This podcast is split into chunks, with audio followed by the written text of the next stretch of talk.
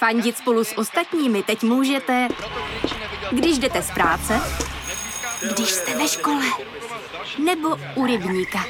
Jsme tu, abyste mohli být mezi svými kdekoliv. Tak zůstaňte ve spojení díky datům na naší nejrychlejší mobilní síti v Česku. T-Mobile.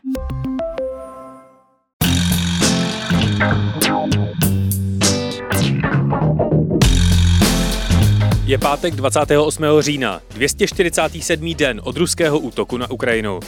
Právě jste si zapnuli stopáž, podcast Seznam zpráv, který popisuje vliv technologií na naší společnost. Mé jméno je Jan Kordovský a tenhle týden se stále ještě stydím za to, jak Tim Cook mával cílovou vlajkou během velké ceny Formule 1 v americkém Austinu. Když vás něco nebaví, tak to radši fakt nedělejte. No a kromě toho jsem si tenhle týden povídal s ekonomem Dominikem Stroukalem, proč mají obří technologické firmy tak nabitý týden. Všechny totiž nahlašovali, jak se jim daří. A mě zajímá, jak tenhle čtvrtletní systém vlastně funguje a proč se mu věnuje taková pozornost. Ale ještě předtím jsem pro vás jako každý týden vybral přehled těch, alespoň podle mě, nejdůležitějších zpráv z uplynulého týdne.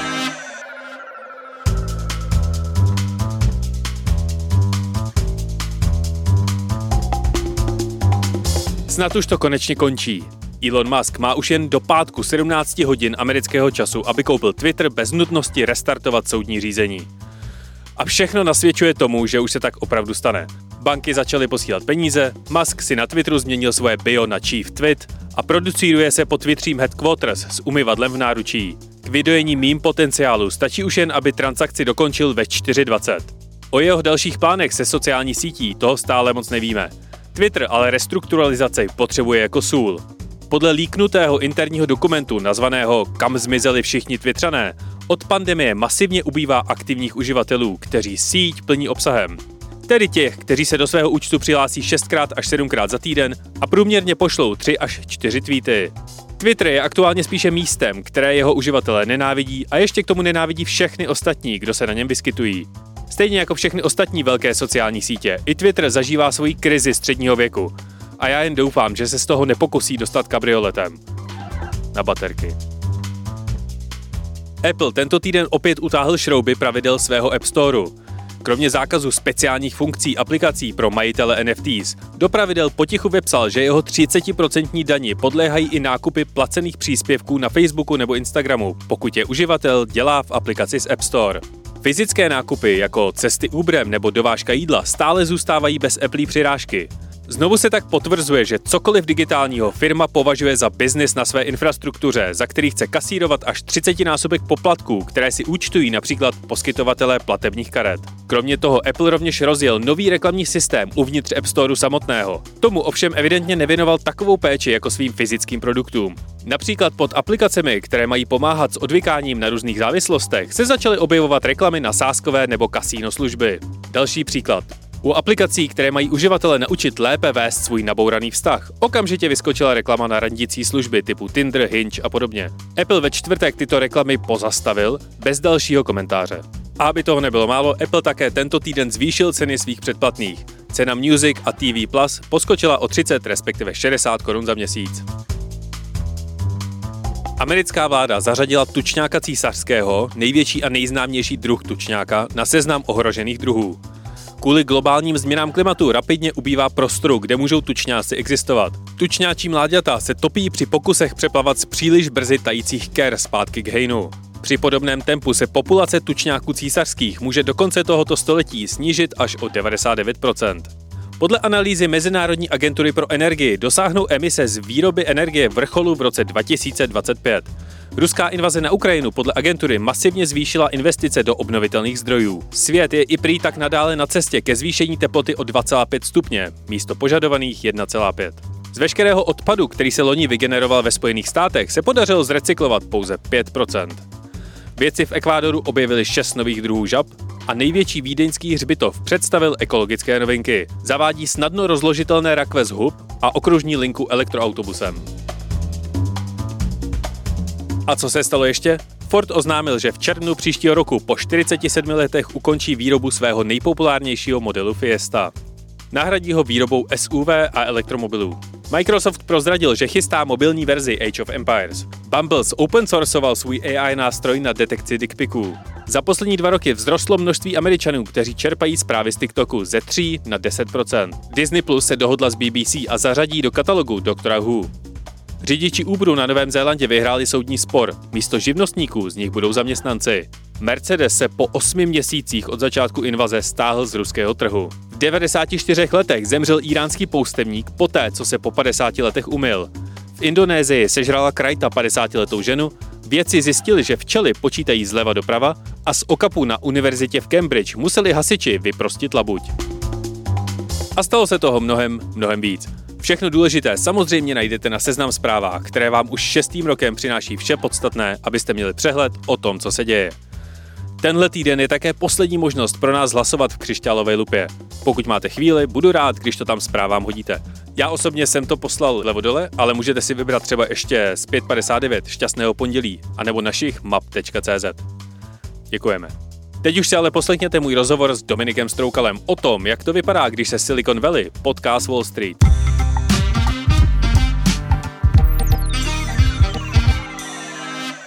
Tenhle týden byl trochu chudší na velké novinky ze světa Big Tech.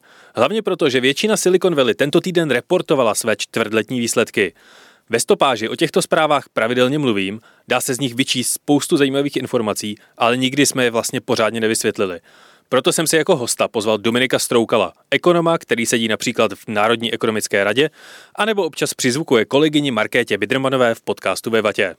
Dominiku, dobrý den, díky, že jsem se vám vešel do vašeho nabitého kalendáře. Zas tak nabitý není. Díky za pozvání.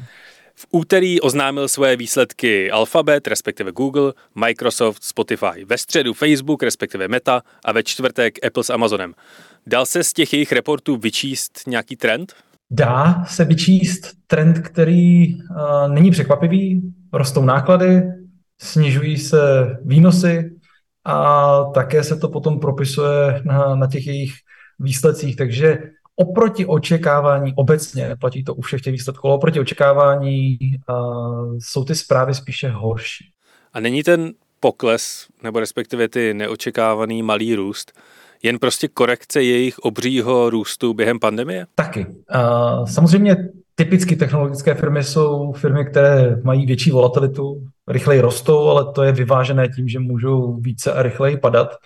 A to se stalo, to jsme viděli během roku 2020, 2021, byly to tituly, které rostly rychleji a oni už od začátku roku některé ztratili polovinu, někdo 60% a kolik z toho lze přisoudit uh, tomu obecnému propadu, tomu, že trhy obecně začaly se korigovat, uh, zejména kvůli tomu, že se začaly zvyšovat úrokové sazby, že začaly zpomalovat ekonomiky, a kolik z toho lze přisoudit těm výsledkům uh, tomu, že se jim nedaří hospodařit tak jako dříve. To se těžko měří, ale možná takovou kotvou může být to, že když se podíváme na celé velké indexy, tak takový index S&P 500 má minus 20% od začátku roku a některé ty velké technologické firmy mají klidně minus 60. To znamená, částečně je to korekce, která odpovídá celému trhu, ale částečně je to i to, že ty technologické firmy prostě nejsou schopni dodávat to, co se jim dařilo v těch tučných letech nízkých úrokových sazeb levných peněz. Dá se tohleto krušné období třeba nějakým způsobem přirovnat ke krizi technologických firm kolem roku 2000, kdy probíhala takzvaná dotcom krize? Nemyslím si, uh, fundamentálně, že by to bylo podobný. Jakkoliv samozřejmě, pokud člověk vlastnil akci jedné z těch velkých firm, které přežily nakonec, a nebo dnes nebo tehdy, tak může přijít o podobná procenta. Ale ten rozdíl u dotcom bubble byl hlavně ten, že tam celá řada těch firm skončila. Bylo to prostě z jedničky na nulu. A ukázalo se, že ta bublina byla v tom, že jsme si mysleli, nebo já v té době asi úplně ne, já jsem v té době ještě chodil na střední školu, ale, ale že si spousta investorů v té době myslela, že stačí přidat za firmu .com a ta firma bude vydělávat a velká část těch firm, většina těch firm, které se do toho balíku zařazují, tak zkrachovala, skončila na nule. To, co teď vidíme, je obecné vyfukování těch valuací, ale ne úplně to, že by ty firmy ve velkém krachovaly. Také se ještě zatím úplně nemluví, jakkoliv to pořád ve vzduchu, o nějaké recesi. Co není může být, ale nechtěl bych strašit u těch firm, u těch firm, o kterých se bavíme, tak nikdo nečeká, že by snad zbankrotovali. Mají peněz pořád dost, akorát ty výsledky jsou horší, než se čekalo. Jak jsem zmiňoval v úvodu, tak ty čtvrtletní výsledky se v médiích řeší prakticky neustále a já bych je chtěl v dnešním podcastu probrat, jak to vlastně jako fyzicky vypadá, jak si to člověk může představit. Když člověk eh, třeba ho zajímaví technologie a pravidelně každého čtvrt roku slyší ty všechny tyhle ty nejdřív fabulace o tom, jak to asi dopadne a potom analýzy těch výsledků, jak si má představit to nahlašování, to fyzické nahlašování výsledků, jak to vlastně vypadá? Není to povinnost, a, aspoň teda co se těch amerických firm týče, ale většina, drtivá většina, myslím, že to je více než 90% firm, které jsou veřejně obchodované, tak jednou za kvartál oznámí svoje výsledky. A většinou to dneska dělají tak, existuje dokonce několik reportů, které to měří, já si nepamatuju přesně to číslo, ale, ale drtivá většina z těch oznámení dneska není fyzických, ale dělá se přes internet. Jinými slovy, Zrovna teďka v době, kdy spolu mluvíme, tak jedna z velkých společností, o kterých se možná bavit budeme, tak e, začne oznamovat za chvíli uh, ty své výsledky a může si dokoliv podívat přímo na jejich stránkách na, na stream. Může se podívat, já nevím, u Apple, může se podívat u Facebooku, anebo jsou společnosti, které to využívají a překlápí to i s dalším komentářem, s titulky, se vším možným na YouTube, aby na tom vydělávali ještě na reklamě. Je to velká událost, kterou může sledovat dneska úplně každý a trh na to v real, real time, v reálném čase na takovouhle, na takovou událost může reagovat tím, že prodává nebo eh, nakupuje. Je to důležitá poznámka, to je to, že typicky uh, se, uh, se tyhle ty zprávy oznamují v těch takzvaných after hours, to znamená po tom, co se, co se uzavře burza, ale to samozřejmě nebrání investorům prodávat nebo nakupovat, dávat příkazy na burzu i v době, kdy se neobchoduje, a, takže my vidíme, že na to trh nějak reaguje, ale ty, ten skutečný dopad potom uvidíme až následující den, nebo když se to oznámí v pátek, tak klidně až v pondělí, až se ty trhy otevřou, tak se to skutečně propíše na ně, ale už i v těch after hours vidíme, že na ty zprávy v reálném čase investoři reagují prodejem nebo nákupem. Připravují si nějakým způsobem firmy na to, jak ty si jednotlivé zprávy, ať už jsou dobré nebo špatné, oznamovat? Strategicky přemýšlí, jestli v pondělí nebo v pátek snaží se nějakým způsobem načechrat ty informace, které tam mají, nebo naopak je zadolovat někam, aby si jich nikdo nevšiml? Mhm, jasně, je to obrovská marketingová uh, strategie. Ty oddělení těch velkých firm se dokonce jmenují jako oddělení vztahu s investory. Jsou to oddělení, které sedí buď přímo nebo hned vedle marketingu. Je to důležité, jsou to komunikační oddělení, které prostě komunikují veřejnosti to, co ta firma dělá a dělat bude, jak se jí daří. Takže je to součástí marketingu, je potřeba to tak brát. Existují studie uh, různých výzkumníků, znám jednu studii z Chicago, která, která počítala, jestli se s tím dá nějakým způsobem manipulovat ve smyslu, je lepší oznámit ty výsledky co nejdřív, nebo počkat až na to, až na poslední, aby to někde se schovalo.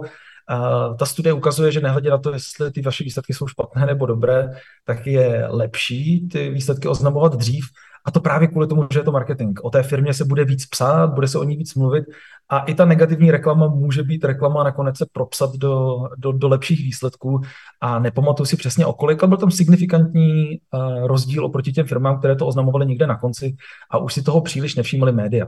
Investoři si toho samozřejmě všímají, ať je to oznámené v pondělí nebo v pátek, ale, ale veřejnost a média prostě po chvíli přestanou mít těle těch zpráv, už, nebo začnou mít těch zpráv dost a už to nechtí reportovat. A kdo na takovém meetingu, nebo kdo se ho fyzicky, nebo ne fyzicky, ale klidně i virtuálně, kdo se ho účastní? Sedí tam prostě Tim Cook a Mark Zuckerberg za Apple a, a Facebook, a nebo pokud ty zprávy třeba jsou negativní, tak pošle jenom uklízečku?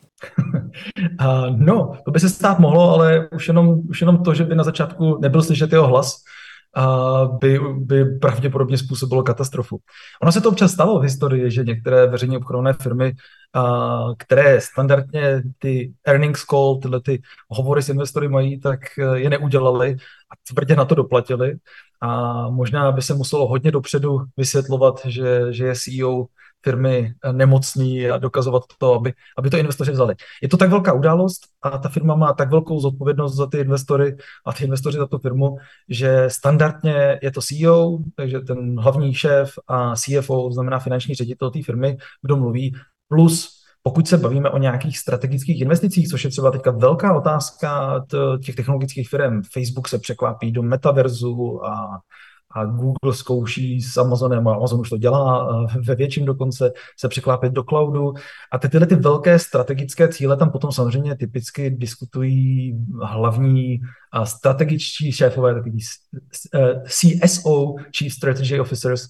Takže záleží na tom, co tam je potom dalšího oznámeného, ale eh, třeba růst v nějakém, v nějakém eh, dalším odvětví, anebo v jiném regionu, což je taky věc, kterou, kterou se snaží některé ty firmy ukazovat, tak může oznámit někdo další. Ale typicky CEO a CFO na těch earnings call jsou na té straně pódia, No a v publiku je potom široká veřejnost, která to může poslouchat, ale zajímaví jsou ti investoři, kteří do toho můžou promlouvat, protože tyhle ty earnings call mají dvě části, kdy ta první, často kratší, kde se oznámí, co, jaké jsou ty výsledky, a ta druhá, kde se dá prostor k dotazům. A ta je samozřejmě složitá, protože tam uh, v té první části se všichni chlubí tím, jak je všechno v pořádku, skvěle a rosteme a přestože nerosteme, tak to je jenom doklad, doklad toho, že porosteme.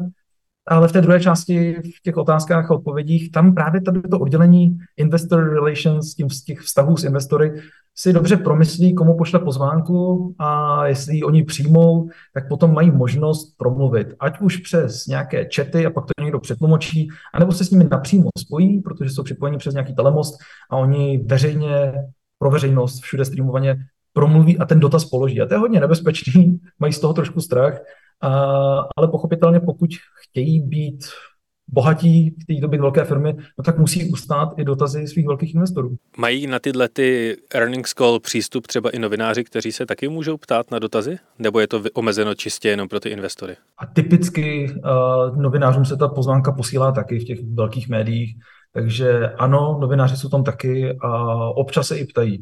A ty dotazy investorů jsou samozřejmě poučené, ale dotazy novinářů taky, protože dneska jsou specializovaní investiční novináři, které to zajímá, kteří se nebojí do toho trošku štouknout a nepozvat některé z těch největších spravodajských agentur, třeba by byla taky ostuda. Takže ano, pozývají se nejenom investoři, ale, ale i novináři. Mě tenhle týden hodně zaujala přestřelka u firmy Meta, respektive Facebooku, kdy její, jeden z jejich akcionářů, investiční skupina Altimeter, eh, poslala, nebo respektive napsala na médium otevřený dopis Marku Zuckerbergovi, že nemají důvěru v jeho vizi metaverzu a že by měl radši investovat do vývoje umělé inteligence. Je to běžné, že si investoři s vedením firmy tímto způsobem vyměňují názory? Jasně a možná, a na to nemám žádný data, ale a možná bych čekal, že čím jsou ty investoři menší, tak musí být hlasitější, protože nemají ten přímý telefon na, na šéfa firmy a nemůžu mu to říct napřímo, tak musí být hlasití přes média a možná proto je to potom uh, víc slyšet. Uh, já přímo neznám tenhle ten fond a... De... On má v metě jenom 0,1%, takže trochu chápu, že napsali otevřený dopis na nějaký blog. Jasně, a potom ho převzali média, protože byl ostře napsaný, dobře napsaný, dobře rozeslaný, je to, je to marketingová hra.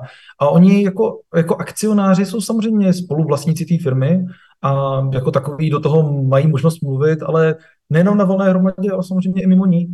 Otázka je, jestli si z toho bude Mark Zuckerberg se svým týmem něco dělat. E, já si nemyslím, že, že, že to bude vnímat víc než marketingově a pokusí se to nějak marketingově zažehlit ale, ale oni si spíš přidali k dlouhému listu hlasů, které volají po tom, že ta transformace firmy k metaverzu je drahá, No a jako investoři, jako akcionáři by radši ty desítky miliard viděli u sebe, než v transformaci na něco, co nemají důvěru a chtějí vidět výsledky, chtějí vidět, aby z toho nakonec byl nějaký zisk a prostě ho nevidí a na těch kolech a ve veřejných prohlášeních nejsou spokojení s tím, jakým způsobem uh, tu firmu vedení řídí. Takže se ozývá samozřejmě spousta hlasů, které jsou legitimní.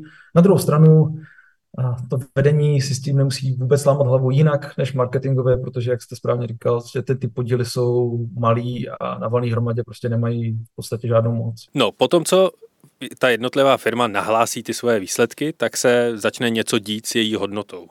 někdy klesá, někdy stoupá, záleží asi na tom, co se během toho telefonátu stane. Co to vlastně prakticky znamená? Kdo a jak určuje, o kolik ta firma vyroste nebo sníží svoji hodnotu?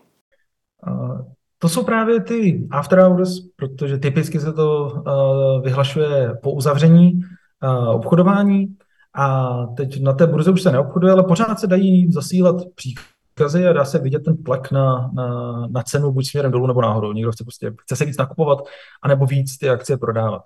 A to, co jsme viděli třeba teďka u Facebooku, a to, to, to není malý, aby jsme si představili nějaký rozměr, tak já jsem se teďka koukal, kolik, kolik meta, respektive ta Facebook, a jako společnost spadla a jenom po začát, od začátku toho, uh, toho earnings call, od začátku vyhlašování těch kvartálních výsledků do teďka, ale to v zásadě bylo už, už včera, uh, takže v podstatě ten samý den, se ukázalo, že, uh, že Facebook dokázal ztratit řádově pro srovnání tolik peněz, kolik my platíme v České republice všichni za jeden rok na daních. Jo? Že eh, jako dokážeme si představit, že tohle byl takový objem peněz, že bychom jeden rok v České republice nikdo nemuseli platit ani lidi, ani firmy daně.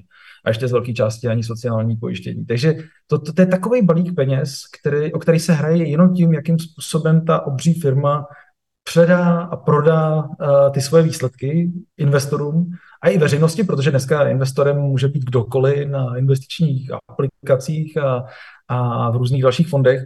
Takže uh, jenom to není malý číslo, jenom jsem chtěl upozornit na to, že to jsou jako obří částky, o kterých se hraje, i kdyby to nepadalo o 10%, ale kdyby to spadlo jenom o desetinky procenta. A to se odehrává přímo v reálném čase při sledování těch, uh, těch, těch výsledků.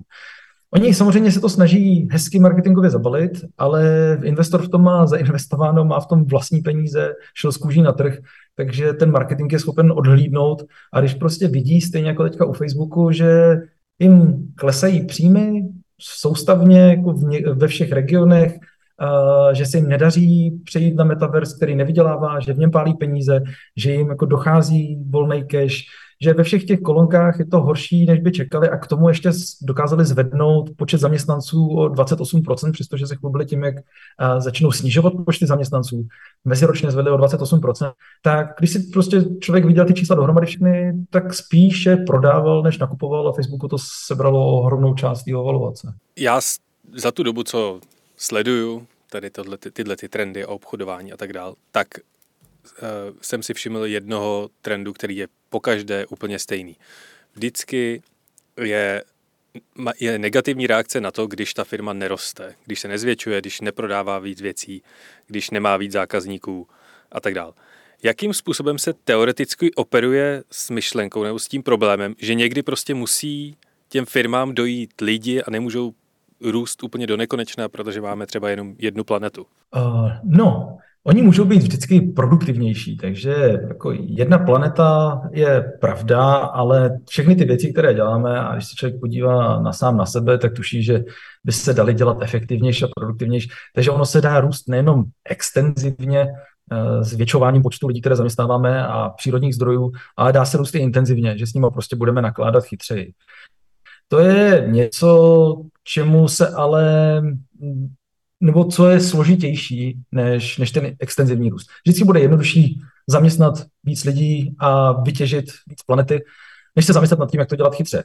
A ta transformace tenhle ten intenzivní růst je nákladná, složitá a málo komu se daří. Takže to je jeden moment, u kterého prostě investoři vidí, že to nejde do nekonečna, tak chtějí, aby se transformovali na efektivitu. Už to není jenom pojďme narůst co nejrychleji, ale pojďme být efektivnější. A nebo je druhá věc, a je, pojďme prostě ovládnout úplně jiný trh, což se podařilo Amazonu s tím, že místo prodeje knížek začal dělat uh, prodej všeho a místo prodeje všeho začal dělat cloudové služby. To se po, podařilo spoustu dalších firm, firmám. A teď je otázka právě třeba, jestli se to podaří, jestli se to podaří typicky metě, a znamená Facebooku. Podaří se jim přejít ze sociální sítě, proti, která má dneska ohromné množství konkurentů, z toho extenzivního růstu nabírání dalších trhů a nakupování WhatsAppu a Instagramu.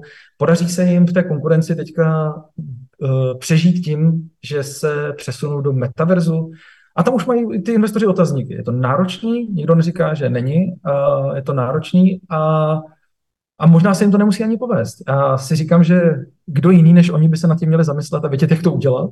Takže pokud se to někomu povede, tak věřím, že, že jedné se do těch velkých firm ano, ale, ale prostě můžeme být skeptičtí k tomu, že takhle velkou transformaci je možné udělat dostatečně rychle a dostatečně levně a přežít to, nestratit na tom tu svoji velkou pozici. A teď to prostě vypadá, že zrovna v té současné chvíli, v těch současných ekonomických problémech, které máme, které se blíží, tak té transformaci úplně ty investoři nevěří a byli by mnohem radši možná, kdyby Facebook prostě jenom prodával reklamu tak, jak to umí.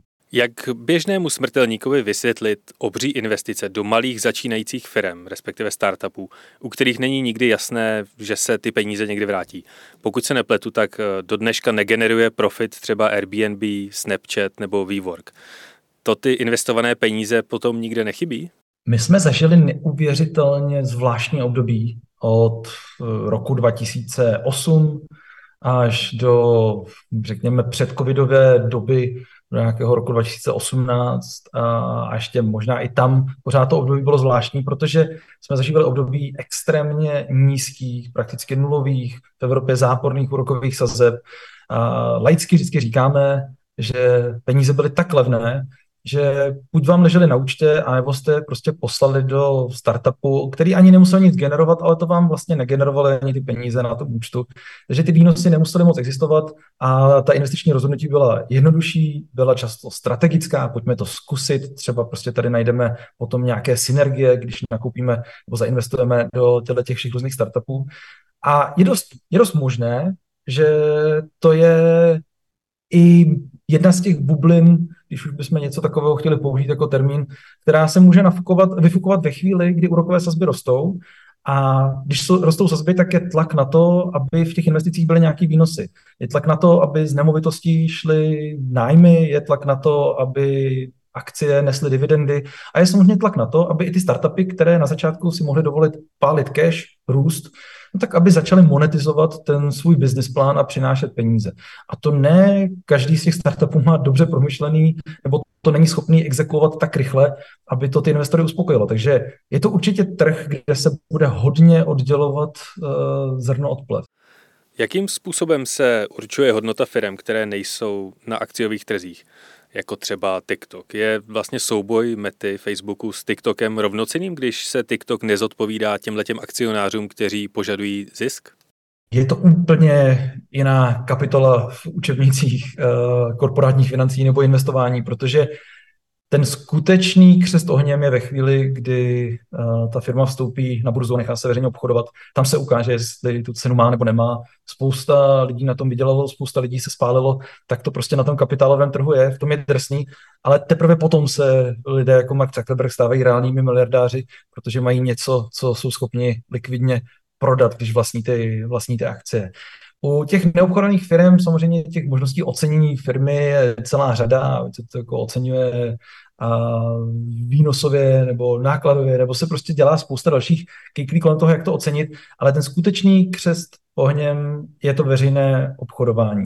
Spousta firm v historii měla krásné valuace na papíře, ale když přišli k veřejnosti, tak veřejnost nechtěla jít s tou kůží na trh, nechtěla uh, si to koupit, nevěřila tomu produktu, a, a ty valuace významně spadly. Takže spousta firm i díky tomu, přestože by papírově třeba mohla, tak ani na ten veřejný trh nechce, protože je to prostě obtížnější a musí potom dělat to, o čem jsme se od začátku bavili. Musí potom se zodpovídat investorům, musí jim uh, každý kvartál volat a vysvětlovat, jak to, že nerostou, jak to, že tam nejsou takové zisky, jaké očekávali, proč tam pálí spoustu peněz na transformaci do něčeho, čemu ty investoři třeba nevěří. Pokud nejsou veřejně obchodovaný, tak se zodpovídají jenom pár investorům uvnitř a ne úplně každému, který se na ně může na veřejnost koukat a ve veřejnosti koukat a koupit si kousek akcie a potom na ně veřejně nadávat. Stopáž vychází každý pátek a zrovna dneska respektive zítra, protože natáčíme ve čtvrtek, tak má Elon Musk uzavřít svůj deal na koupit Twitteru. Vy jste na Twitteru poměrně aktivní, dokonce podle metrik Twitteru, které včera nebo tento týden unikly, tak jste aktivní uživatel Twitteru. A jak si myslíte, že Musk tuhle tu sociální síť změní, pokud vůbec? Uh, já se netroufám odhadovat, protože uh, Musk je jak v tom špatném, tak v tom dobrém slova smyslu uh, šílenec, což samozřejmě lidé jeho kalibru potřebují být a, a on dokáže změnit názor jako během jednoho dne několikrát a Bůh ví, co se tam může odehrát. Na druhou stranu, eh, co jsem koukal na ty věci, které se ví o té transakci, tak on to nedělá tak, že by vzal svoje kapesné a koupil za tu ohromnou sumu, já už ani nepamatuju, kolik to je, ale to, to, to jsou čísla, které se ani jako nám nezdají, tak za ty miliardy dolarů, aby nakoupil uh, celou tu sociální síť. On má samozřejmě skupinu investorů, bank, je to jako velká investiční operace a tam té racionality těch lidí, kteří se to kolem, bude mnohem více, než to, co jsme schopni číst z tweetů nebo mediálních vystoupení Ilona Maska. Takže já si myslím, že to je jako velice racionální investiční operace jako řady lidí eh, a subjektů, nejenom tak, jak jsem říkal, není to jenom, že by vytáhl Elon Musk peníze z kapsy a koupil si to prohraní a je to velice racionální věc. Kde vás eh, posluchači stopáže můžou Dominiku najít, kromě teda vašeho Twitterového účtu? Kam, kam lidi posíláte, když říkáte, aby se naučili, co, co vlastně děláte, nebo aby mohli konzumovat váš obsah?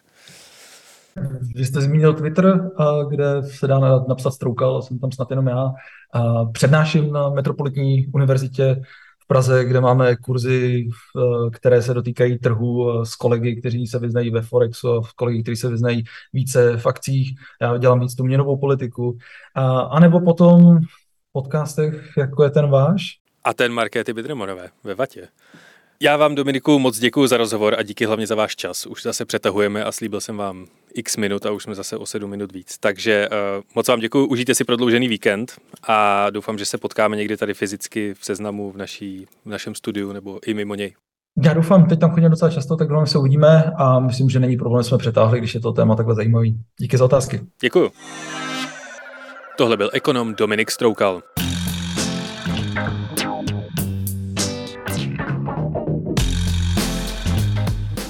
A to je ode mě pro tento týden opět vše. Děkuji všem, kdo vyplnili dotazník, který jsem vám posílal minulý týden. Hodně to pomohlo. Pokusím se z něj vytahat nějaké prezentovatelné informace a hezky je zpracovat i pro vás. Pokud chcete stopáži nebo celému audiotýmu seznam zpráv cokoliv sdělit, můžete nám poslat mail na adresu audio.cz a nebo nám napište na Twitteru. Pokud teda v pátek odpoledne ještě existuje.